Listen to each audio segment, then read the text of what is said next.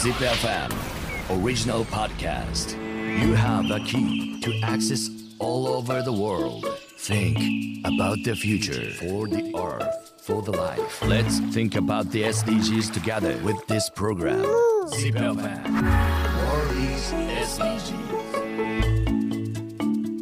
ワールディーズ SDGs 持続可能な開発目標 これ全ての人々にとってより持続可能な未来を築くための国連が定めた17の目標に対してですね2030年までに誰一人置き去りにしないように各目標ターゲットをそれぞれが達成することをこれがま重要となっていて、えー一体僕たちにとって何ができるのかということを一緒に考えそして一体どんな取り組みがあるのかという具体的な例をですね皆さんに紹介していくという超真面目な至って真面目な、えー SDGs な番組となっております。さあそれでは、えー第2回目のゲストはですね、えーミラセンの代表竹内あさみさんでございます。よろしくお願いします。よろしくお願いします。海外のそういう障害者の方々への理解や認知と、そそういう方々との、まあ、社会的接点の、まあ、どれぐらいこう活発にコミュニケーションが行われているかみたいなところで、えー海外と比べた時の日本、まあ、ないし日本から見た海外っていうのはいかがか？あのこれ比べる国によって変わっちゃうんですけどまずね養護学校、うん障害者の学校がないが国があるの。北欧の方に。うん。でそういうところはもうインクルーシブ教育だからその教育のニーズなんだよね、うん。一個の。だから障害があるかないかじゃなくてこの子はそのあの貧困の家だからとか、うん。この子は逆にギフテッドで IQ がすごい高い子だからとか、この子は母子家庭でとかそういう家庭環境と障害の有無とかそれとは別でこの子はこういう仕事に就きたいからっていう一人一人のニーズを一個として見ちゃうの。うんだから、えっと障害児の学校も学級もいらないよねって同じクラスで全員それぞれのニーズに合った教育を出そうねっていうのが今ヨーロッパの方の動き。うん。でアメリカの方は福祉施設がもうほとんどない。で企業にほとんど就職させちゃってて企業が障害者雇用すると法人税がっつり下げる。なるうんそういうことをしてる。うんでだから福祉施設あんまりなくなってで日本の企業とアメリカの企業の違うのは日本って何時間働きましょうみたいなのがあるんだけど、アメリカはこう働ける時間だけタイムカード切ればいいっていう仕組みになってるって言ってた。うん。うん。うん。だから障害者1日会社いるんだけど1時間しか働かない子もいるし、うん。2時間の子もいいんだけど、その福祉に行くんじゃなくて企業に行こうっていうのがすごく定着してきてるって、なるこの福祉が強いのは日本と韓国ぐらい。えー。うあそうそう国によって全然違う、いくつか面白いポイントがあったなと思うんですけど、うん。まず北欧うんの教育のスタイルのところで言うと、例えばまあ SDGs 的な関連で言うとねえーっとまあ全ての人に健康と福祉をとか、質の高い教育をみんなにだったりとか、まあ、こういう部分っていうのは、まあえっとまあ、5番はジェンダー平等の平平等というふうに言ってるけれどもこれもいわば3番と4番も平等を謳っているわけであって、その障害福祉の平等の観点から言った時に教育的な平等でいうと今日本は分かれている。うん。でその本当に分かれていることがその子たちにとっていいことなのか悪いことなのかとこれどうこれもう本当にケースバイケースというか難しくて、私はもう教育者の立場だったから、じゃあ自分の子供に障害があったらどっちに行かせたいって言われたら、うんもう養護学校やっぱ専門性が高い先生たちの。で同じペースの子たちと同じ教育が受けられるからこう通常学級に1人だけ障害がある子がいて、こうペースみんなのペースとついていけないものがある中で、過ごすよりは苦手な部分もしっかり教えてほしいなと思うから私だったら養護学校とか特別支援学校がいいなと思うんですけど、もうこれも本当人それぞれで。医療的ケアがあってこう寝たきりでも地域の学校に行きたいよって、うん。そういう子たちと一緒の空間が好きだよって方もいるし、難しいね、でもそうどっちも選べるのが今いいのかもしれない。確かに選べる選択肢があるっていいかもしれないですね。まあ、この SDGs 的な関連でいうと質の高い教育をみんなにという部分があります。ぜひねあのもともと養護学校であのうん教員も務められた浅見さんに聞くんですけれども今この、えー養護学校で教えている教育だったりとかこの辺の質みたいなところっていうのはどうなんですか？もうずっと一定なのかまたこれ日本は先ほど韓国と同じにちょっと上がってきてる節があるのかどうなんですかどうなんだろう。あの地域差はすごく感じる例えばもう東京だったらその養護学校特別支援学校って今は法律的に言うんですけど、特別支援学校に企業がガンガン入り込んでるから学校内でね企業と一緒にカフェやってるとかあるの、えー。東京に。すごいよね。そうでビルクリーンの会社も入っててビルクリーンのその企業さんと障害がある子たちが学校内本当に本格的に掃除しててビルクリーンの清掃の資格まで取っちゃうみたいな。でびっくりしたのはフォークリフトが走っとった学校内を、それを障害がある子が運転してるの敷地内だから。ほっていう専門的な働くものを学校内で全部本当に教えられるようなあの都立の学校もある。う、うん。だから東京で本当にこの教育が全国に広がってくれたらすごくいいのになって思う。ーんそれはその空間の中だから達成可能になってるんですか？そうそういう可能なデザインを作ってるってことですかね？う予算も違うんだと思う。企業に払い込んで企業が毎日ね何人かか学校に出すってことを実現するには名古屋もやってる学校あるんだけど、まだその業種がそこまで広くない、うん。のでこう本人たちがそれやりたいことだったらいいけどやりたくない仕事を教えてもらってもね、あれだから東京の学校ってもう何種類も企業が入ってたからすごいなと思って。うんあの企業優遇みたいなところでいうとさっきのアメリカがっぽいなと思った。ら前回もあのイーロン・マスクの話とかが出てきたんですけど、うん。社会的課題に対しては圧倒的な税制優遇とかをねうん。日本的な発想で言うとそこに予算をつけてドカッといくみたいな感じなんだけど税制面の優遇をすることによって社会的地位をちょっとこうガッと上げてあげてあじゃあそこに対してやってくれる人はもう優遇どんどんしてあげるよみたいなところをあので日本だったらそれやってない企業に対しては罰という形で貸してドンと押さえつける形でルール作りでやろうとするんだけど、アメリカはもっとこうフリーリーな感じでやらせるっていう部分と違いもあると思うんですけどここってどうどうなんでしょう？そうだからその障害者雇用に対しても障害者雇用を達成している会社はまあに今2.3%ぐらいかな障害者雇用しなきゃいけなくて、で達成している会社は達成している会社でそのまま何かあるかっていうと、過剰に達成達成してたらちょっとお金が出る。うんうんだから2人雇わなきゃいけないところを3人雇えてたら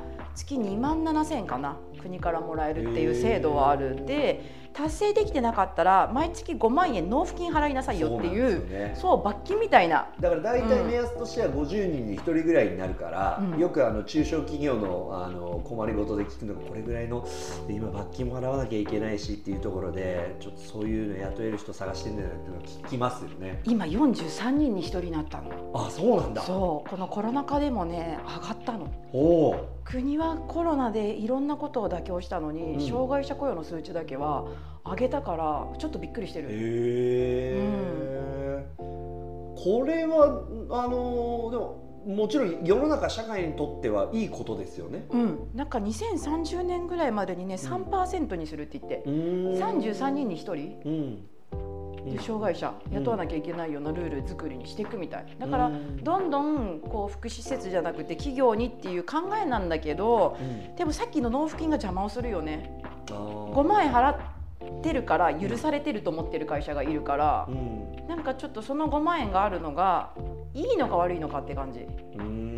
その仕組みがなかったら雇うしかない一択なのにうん。その5万円払えばいいよっってていう制度があるからうね。そう。お金で解決できてしまうという現状がある。そう5万払った方がいいわって平気で言う会社いっぱいいるから。でも世の中の仕組みって、うん。あのあんまり大きな声では申し上げられませんけれども 制度設計ができるとですね、うん。大体その制度設計の裏には抜け道というものが法案の中には大体用意をされていまして、えー大体どっちの道も通れるようになってますっていうのが、まあ、大体の立て付けになっている。それがね、でまさに障害者雇用においては、まあ、そこの部分が存在しているのが、まあ、いいか悪いか、うん、あとは罰金の価格がそれに対して適切なのかどうかう、7万円まで上がる。ああまた上がってくるんだ。る。そう上がる方針も出してるんだけどいやじゃなくてアメリカみたいにさこう法人税変えますよとか、そういうなんか違うところでね優遇するといいんだけどね。ね。仕組みのそのうん見直し根本から測るっていうところでいうとそ今日僕ちょっとねぜひあの実は亜沙美さんと話したかったトピックスがあって、あのさっきもその仕組み作りにおいてじゃあその何でしたっけ車じゃないけど、あのうん走らしてる子がいるって言って。あフォークリフト？フォークリフトをね、で一瞬え怖いなとかって思うかもうんしれない、え事故るんじゃないの、うん。とかって思う方もいるかもしれない。でも一方でそれに対して理解があるからいやいや全然大丈夫だよだってこれぐらいの子たちだったら全然できるもんそれあなた知らないだけじゃない、うん。現場とその子たちを知らないだけじゃないって声も僕は絶対あると思う、うんうん。その両方の側面を僕見てきたから。でそうするとこれからテクノロジーが例えば進化することによって、障害者の子たちができないことをできるための、えー、とロボットだったりとか、仕組みっていうのがたくさん出てくるとこれはもはやそのジジャンルで得意なことで活躍できるのであれば健常者が勝手にそれを障害だというルール設定線引きをしているだけであってこの仕組みがあればそれはもう障害のカテゴリーに入らないよ。僕たちと一緒にたくさんできるよいろんなことがっていうこともどんどん後押しされるので僕はこの線引きっていうのは常に変えていくべきなんじゃないかなと思うし、そこに対してのまさに理解の多様性ってすごく必要な世の中なんじゃないかなと思うんですけどどうですすごいすごいなと思った今めぐるくんの言葉が。言葉が。すごい。あの本当にそういうことを福祉のこう偉い人が言ってる方もいるんだけど分かりやすく言うとこうメガネやコンタクトレンズ今の時代に発明されてなかったらそのメガネとコンタクトレンズ使っている人たちは障害者だよねって。うんうん、でもメガネとコンタクトレンズがあるから見えるから障害を感じずうん。ちゃんと見えるから生活できるよね。それと一緒だよねみたいなそういう補助とかあの心のバリアフリーとかこうテクノロジーがあったら、うん。障害ってこうお互いに感じるものだから、うん。なくなっていくよねって福祉の偉い人たちが結構言うことなのに、うん。めぐるくんからさらっと出てきてびっくりした。あの僕こういう人に何かを伝える仕事をしてるじゃないですか、なんで今みたいに分かりやすく言えなかったのか反省してます、うん逆に？はい、俺がなんで難しく言ってんの？いやでも考え方がすごいと思う。俺人に物事を分かりやすく伝えなきゃいけない方なのになんで俺眼鏡の話できなかったんだろうって。いやでも本当にこの先っていうか例えばさこう東京でさ身体障害の方たちがロボットを操作してやってるカフェがある、うん。そういうのことだよね。でそうそうそうそう、そうん、在宅で自分はいるんだけどうん。ロボット代わりに操作してうん。何かサービス提供する、ううん。だからテクノロジーっていうのとこの先見たらそれがぴったりだとは思う。うん。だから9番にうん産業と技術革新の基盤を作ろうってあるんですけど、うん。これが発達することによって10番の人不平等をなくそうっていうところにつながってきてこれは障害者雇用だったり、うん。今僕たちが勝手に敷いてしまっているうん障害者というラインも変わってくる、それすごくいいそうなっでたら。そこはうん。今世の中が一番得意なことなんじゃないかなって思う。なんか私は反対の心配をしていてこう IT 化とかいろんなことが進んでいくと障害者が今福祉事業所でやってる手でしかできない作業がなくなるんじゃないかっていうのをうん。すごく心配してた時期があった。はいでも今思うといやそんなでかい機械を中小企業全部は入れれないからなくならないわっていうのが入れられないし、それができるとまた新しい問題が生まれるんで、そこに対してあのテクノロジーが生まれる時って反対側の人は絶対そうやって言うんですよ、うん。でも今2022年から過去を振り返ってみるとまた新しい問題が生まれるんですよ。ね、だからそこに対してまた人がやっぱアサインしなきゃいけないところっていうのたくさんあるし僕はテクノロジーがもたらす、えっと仕事を減らすよりもむしろできることによって増える恩恵の方が強いと。思うん。う、うん。うん。そうなるとさっきのあのちょっともうそのままもろパクリするんですけど、メガネや コンタクトレンズのようなものがうん。生まれて障害が障害じゃなくなるってことはテクノロジーがもたらす SDGs の恩恵はものすごく大きい気がしますね。確かに。うん。ね。だから本当今多分福祉施設で仕事なくなるんじゃないかとかこう今ある仕事がさこう何今小学生とかがなりたい職業とかがこう10年後20年後にもう半分はないとか言われてる時代じゃないですか、うん。今ある職業の半分がなくなるよって、うん。だから福祉で結構焦ってる会社とかあの障害者の仕事なくなるんじゃないかって思ってるとこ多いと思うけど、うん、きっとなくならないんだよね。そうですようね、ん、逆にそれが売りになるものができるかもしれないし、うんその本当に彼らを助けてくれるものが生まれたらすごく嬉しい。でそこに、うんさっきのカフェの話に戻ってくるんですけど、うんエシカル消費みたいなキーワードはものすごくつながってくると思っていてやっぱりエシカルな考え方だと同じ製品で両方とも120円だった時にどういう過程でたどったものかを、まあ、いえいわゆる今見える化させるプロセスビジネスみたいなのがすごく来てる中においてまさにその17番のパートナーシップで目標を達成するっていう部分においては使う側の意識うん。使う側の理解度みたいなのがすごく大事。そしたら同じ製品が今生まれるってなっても、あじゃあ障害を抱えている子たちが頑張って作ったものの方にこの120円を払おうって思うということはこれは受け取る側消費者側の理解度なわけじゃうんないですか。うんうんでやっぱりカフェの利用もそうですけど、そういうちゃんと理解をした上でそこに対してお金を払ってくれる人たちが増えることでそこにお金が回るしそこに産業ができるしその子たちがまた食べられるようになるしっていう循環が起こってくるからそうするとやっぱり僕たちももっともっとそこに対して勉強していかなきゃいけないですようね。ん、なんか本当にこうカフェはいい結構それで、まあ、自分たちも利用ができるし食べたいものがあるからいいんだけどうち紅茶も作ってて、うん。ギフトセット、でギフトセットを買うっていうかその大人だからやっぱりどこかにお手土産持っていかなきゃいけない場面あるじゃないですか。あれをうちの施設のこの障害者が作っているギフトに切り替えるだけで SDGs だよねって売り出しをしてるんだけど、あんまり流通しないまだ。ももうねまだね面倒くさいとかかあのあの近くで買えるとこで買った方がやっぱ手軽だからわざわざ感っていうとこまで気にしている企業はあんまり多くないねまだ。あと自分で使うものと人にあげるものっていうのはあるかもしれない。ああそれもあるかもしれない確かに。ただうちのわざわざ SDGs ギフトって書いてあるから受けはい1回目は。うんうんうんでもやっぱりそれがこう世の中的に SDGs ギフトって言葉がまだないのもあるしそのそういう観点で物を探してるかっていうとそのアプローチ路線があるんだよってこと自体があんまりまだ知られてないからすごく苦労してるまだ流通に。なんかもうん。う乗っかりまくっちゃって、うん。これを受け取ったあなた、うん。ないしもう送る側のあなたに何番の項目と何番の項目でも具体的にこういうふうに達成されますみたいなありがとうみたいなのも書いちゃって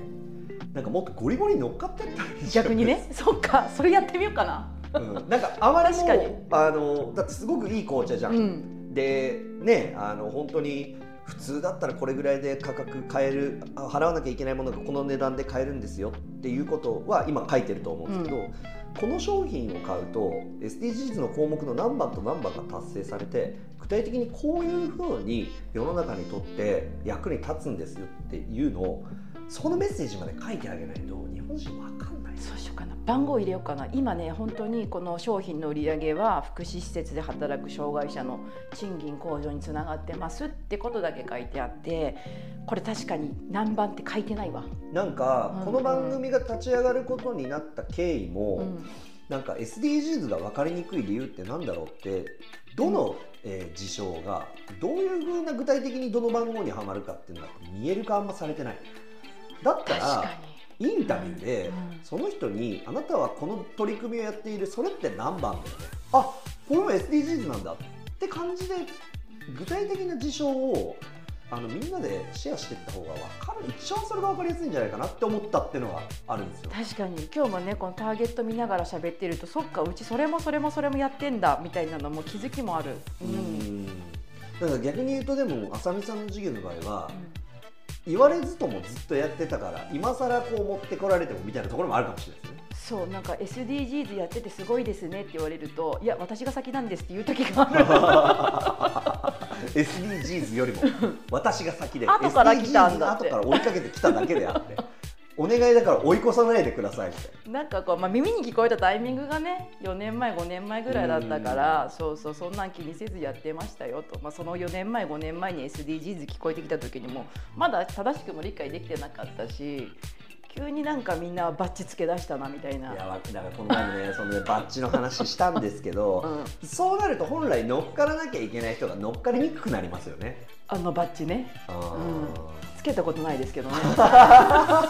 ZIPFM World is SDGs